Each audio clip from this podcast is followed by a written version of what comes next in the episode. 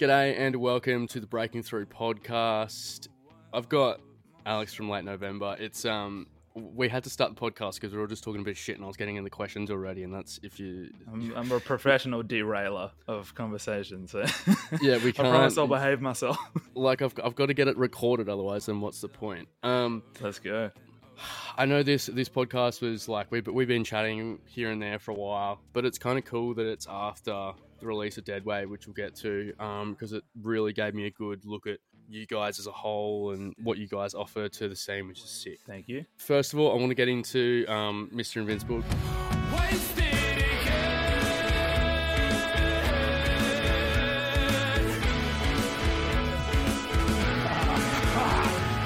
I, I um I review a lot of music as well as one of my side hustles, and um, one of the main things I say is um, if you want to if you want to stick out, if you want to um, kind of catch someone's ear, you should add you know something that could be uniquely yours, and um, that could be an instrument, that can be song structure, that can be anything.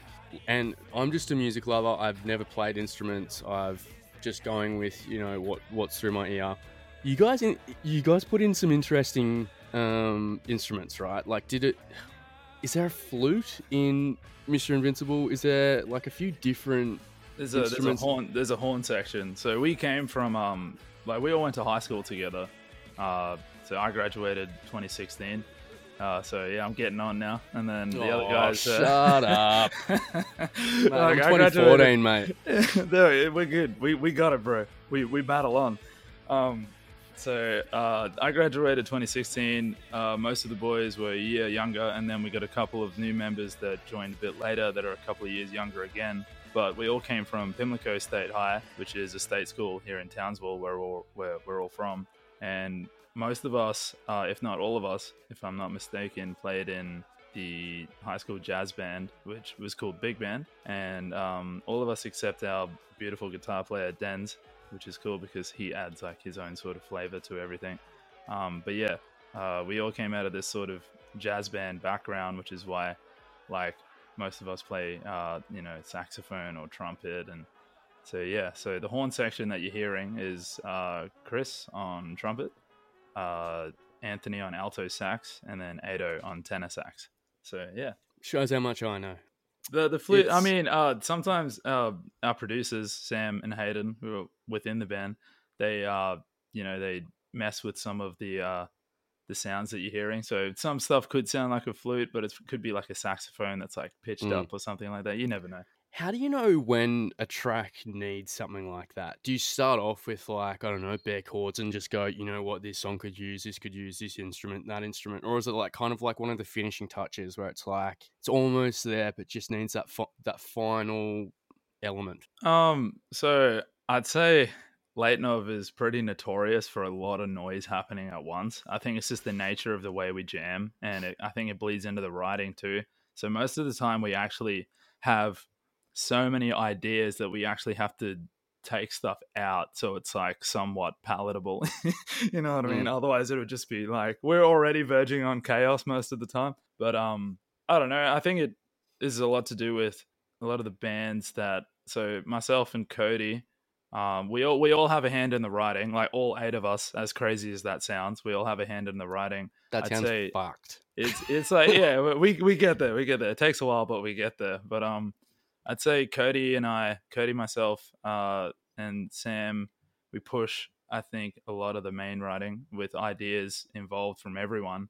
And I, I kind of grew up listening to like Bon Iver and bands of that ilk eh, with like you know a lot of a lot of stuff going on and these days we write a lot with uh like using logic and stuff like that so Mm. we're always mucking around with like different synths and stuff like that and just like just ideas that we can kind of translate into horn parts if there's not already horn parts there if that makes sense. So yeah i guess we just come in with a bunch of ideas and try and figure out what's going to work live uh, what sounds cool on the recording and what shouldn't be there at all basically. Yeah if that makes sense.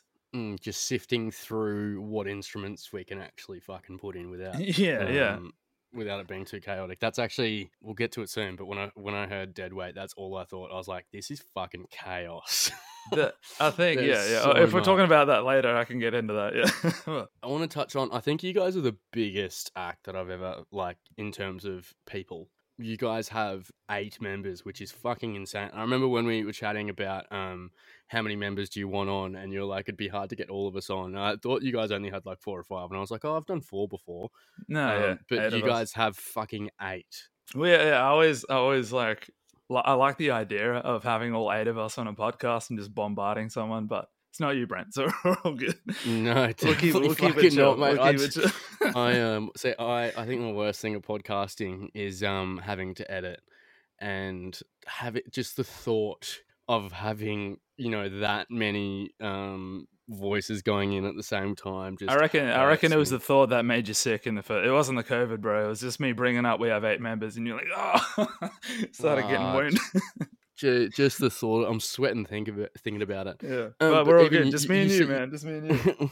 you said that there's all eight of you in the writing process. Like, obviously, so many like huge bands are broken up over riffs, and some of the best bands just can't do it for a, a um a long amount of time. If you go too hard, you burn yourself out, you burn yourself out touring, being around each other all the time. How does all that like stay? I don't know, working the whole time when there's eight of you. It- it's difficult to explain because I I don't really know why it works. I think we just we're very open to each other's ideas at all times, and I think we all try and in, include each other's opinions and stuff. Like, and a lot of the time, not everybody has uh, a super you know like a super strong arm idea on like I think it should be this way. I think um some of you know a lot of the boys are happy to just kind of go with whatever is whatever idea is already formed. You know we might cody and i might have a guitar like a lead guitar part for Denz and we're like how, how would you feel about playing this? And then if dan goes if dan's goes like oh yeah that's cool but i'm going to do it more like like this then we'll go sweet you do that. So it's kind of everybody gets and then we go through every member like that you know what i Mm. mean? So everybody kind of gets their individual say on what happens and uh yeah I think that's generally just the way we've been going with it. That, that and this is just from my perspective. You know, it'd be interesting to ask the other boys, and um, I'm I'm pretty confident that you know everybody's heard most of the time. And then this podcast will come out, and the other guys will jump on and be like, "He's lying." No, I'm kidding.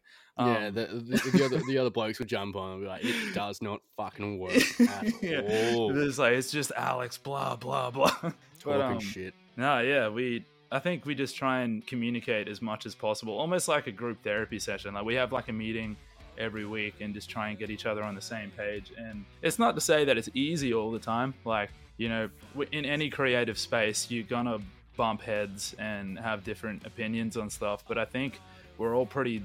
Um, I think we're very lucky to be in a position where all of us are pretty united on the direction that we're going in, and are all pretty um, just available for just keen to explore different ideas than we might normally take on. Um, touch wood as well. Um, Yeah, because now that touch wood, yeah. Just tomorrow, I'll message you, and be like, "Dude, everybody left the band after us." yeah, yeah. Help, I'm looking um, for that'll be- members. That'll be karma, mate. Yeah. Um. Now I want to. I want to get on to dead weight. Um. Mm-hmm. It's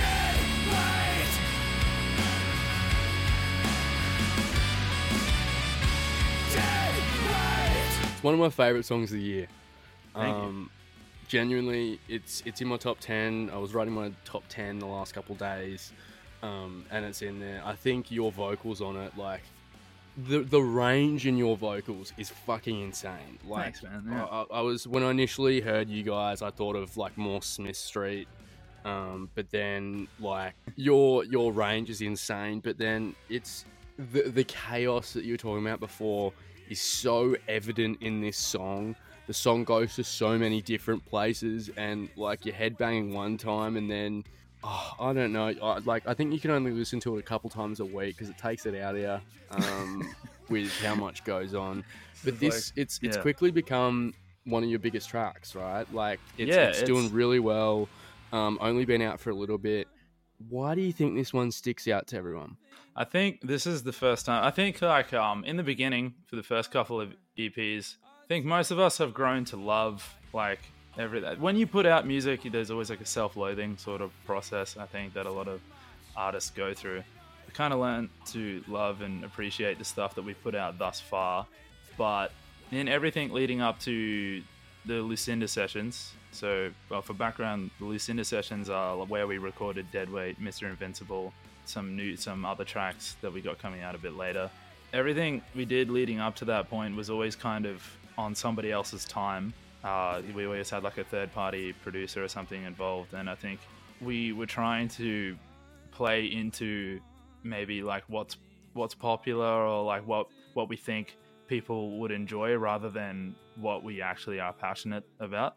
And like i think just trying to like cater to that sort of alt, alt rock sort of audience that that you know what's popping on triple j or yada yada yada. And then i think by the time we got to Lucinda and recorded tracks like deadweight and mr invincible um, we kind of just went oh fuck it like we're just gonna put down what we want to put down and just see what happens. And then i think uh, maybe what makes Deadweight so uh, appealing versus all the other tracks is I think Deadweight is the most like the most we've let go so far and just really leaned into. Um, I've been harping on to the guys for ages about like taking some taking like an interesting idea and then leaning into it as much as you can. So mm. with a song like Deadweight, you know, you kind of get that that feeling of like unhinged sort of feelings or uh, manic, uh, depressive, psychotic, whatever you want to talk about. And it's like, I was like, well, let's let's with this track really lean into that. Let's make it fucking chaotic. Let's you know, let's let's scream and let's shout and let's put like random notes here and there. And then it was just absolute freedom. I think, and then I think people resonate with that. We just kind of found that niche, I guess. I think as a new fan, like uh, last couple months, I've been listening to you guys, and I, I, feel like Dead Weight is a perfect example of like literally what you just said of leaning into something. Um, and I think when something's different, you can't categorize it. And I spent so long trying to categorize this song, and I just had to come up with like six or seven categories of you know what it sounds like, who it sounds like, and then it's just yeah. one big fuck off mix around of chaos. Yeah, and, I, I think um, I think that's also that's, like literally I was going to say that's why I love it, just because oh, it's so different. Um, and um, I think your without your vocal versatility, I think it would hard it would be hard to do what you did in this song without it. But because you can go so many different ranges, it definitely helps the track go to some really fucking weird places. Thanks, I appreciate that. I think, yeah, I think um, exploring I think when all of us went to Lucinda, we all wanted to take our individual instruments and try and push it further and do do better and do more than we've ever done. So, and that goes for everybody. Like, I, I think vocally, I pushed it harder than I would normally push it, and just really leaned into the emotions of each track and stuff like that. And same with all the horn players, the everybody, the guitar players, everybody, um, everybody went above what we normally go for um, because we had again we weren't on anybody's time. And that's not to discredit um, you know we've had some we've worked with some really cool producers for the last couple of eps and we love them. We have so much respect for them. Um, but for this session because it was self-produced it was it was uh, on our own terms and we could just try things without um, yeah having to filter anything. And yeah i guess that's what's come out I guess I just, I just like screaming. yeah, um, you, you, you do a bit of that. I guess when you got eight people in a band, you can really stretch out what you can do and kind of focus on um, what each member can do as well. When it's like a two man sure. band, like there's only so much you know anyone can do. Um, I think I think you guys just posted yesterday or whatever mm-hmm. recently mixtape. Yeah, that's, yeah, we just posted you know, today. Ne- next, the next question's plans, and I'm guessing that's the next plans. What can you tell us? Uh, so this is we call it a mixtape because uh, generally, like an EP or an album or whatever you want to put out has a pretty consistent sort of theme, and you can kind of know what to expect based on the singles you hear and stuff like that. But with a mixtape, it's mm. more it's more about uh, with Deadweight. I guess we're closing uh, a chapter and sort of bridging into a new a new sort of sound, and we wanted yeah, we, we wanted to put um, a bigger body of work out, and then we we had some like B sides and stuff like that, and maybe like more electronic sort of music or acoustic sort of stuff that we we wanted people to hear. And so we just thought we'd basically put all these tracks together and just call it a mixtape and then put that out soon. So that's that's what's on the way. And then we're just to get working on the next project and more singles hopefully another ep and then i don't know just keep just keep moving that's all you got to do these days is just keep moving so Mm, yeah In your um, in in the band's ideal year, say we talk again in December, what would you Mm-hmm. have liked to have accomplished? Like, is there an amount of songs that you'd like to have out, or like I don't know, Um, amount of shows or something? I'm not personally. I'm not super fussed about how much music. I'd like to keep putting out music, whether it's a single or, or an EP is is not super important to me. Mm-hmm. As long as it's consistent, as long as we've always got something we're working on and always have something to put out. Uh, my main goal is I want to get further down south. We, we we tour a lot between Brisbane and Townsville because we're we're from Queensland and we we want to get to New South Wales and we want to get to Adelaide, South Australia, Victoria, all of that sort of stuff, and just you know show them what we got from up north and you know see see what kind of connections we can make there and we've um we've already met some beautiful bands from uh down south like uh i don't know if you've ever heard of colorblind from adelaide. Those guys are fucking awesome. We really want to get down there and do a show with them. That's that's the main thing for me is just getting pushing our because i think we've come to be known for our live set. Well, I think our, our recording game is catching up slowly to our live set, but I think we're we're a stronger live band than we are a recording band, and I kind of just want to show as many as many people as I can what we can do live. Yeah, so that's the goal. We're going to Japan this year. I don't know if you've heard about that one, but we booked a bunch of shows. As a in- band, Yeah, yeah, the band's going to Japan. what the fuck? Like, like actually, yeah. like um, How it's the I fuck don't you that up? There's a guy in Cairns. Um, his name is Chris. I'm not sure of his last name. Um, that he's just like a booking agent. That his his like full time job is just to like book bands to go to Japan and of any caliber. Like you don't have to be you know a big dog in the game. You just you just hit him up and he finds a bunch of dates for you and you just you pay for the flights and you make it work. So that's what we're doing. Jeez, So you that'll could be- almost do like a full Oz tour from going from just going from the put the money from Japan and then just go down full. So, East- dude, East it's Coast. I've actually- ne- never been overseas. it's actually kind of fucked, but it's it's cheaper to go to Japan than it is to do an Oz tour at the moment. True God. That's gross. It's intense, That's man. It's, it's really hard to it's really hard to get around Australia, man. Like, cause like if you're driving, a lot of the a lot of the main cities are really far away from each other. You know what I mean? It's not like Mm, America where mm. there's like a really populated. You can hit the road in America and there's like a populated town every fucking 20 kilometers or something like that. But like, you know, sorry, I haven't really done my research on that. I assume so. It seems like that. Like, Somebody's gonna be like that's wrong. It's literally like down the fucking road.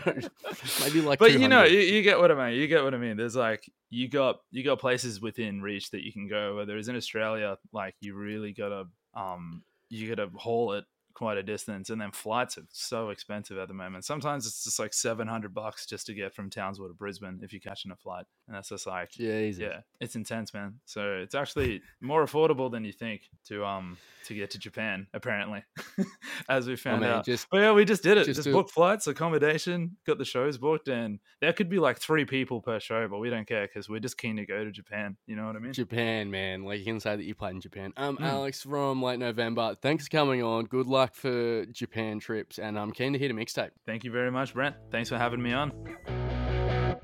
To keep up to date with all things breaking through, make sure to check out our socials.